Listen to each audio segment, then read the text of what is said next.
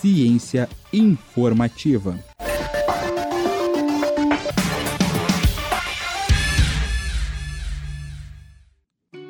A hepatite é o nome dado à inflamação do fígado, que pode ser de causa viral ou bacteriana, ou ainda causada através do consumo abusivo de certas substâncias. No Brasil, estima-se que 1,5 a 2 milhões de pessoas tenham hepatite, que por sua vez pode dar origem a doenças mais graves, como cirrose hepática e até mesmo câncer. A hepatite C, em nosso país, é responsável pelo maior número de cirrose hepática, e, no entanto, os tratamentos para essa doença ainda não são muito eficientes.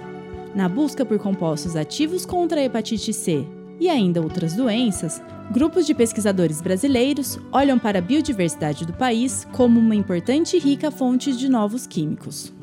Venha saber mais no texto dessa semana. Acesse cienciainformativa.com.br. Eu sou Maria Letícia para o blog Ciência Informativa.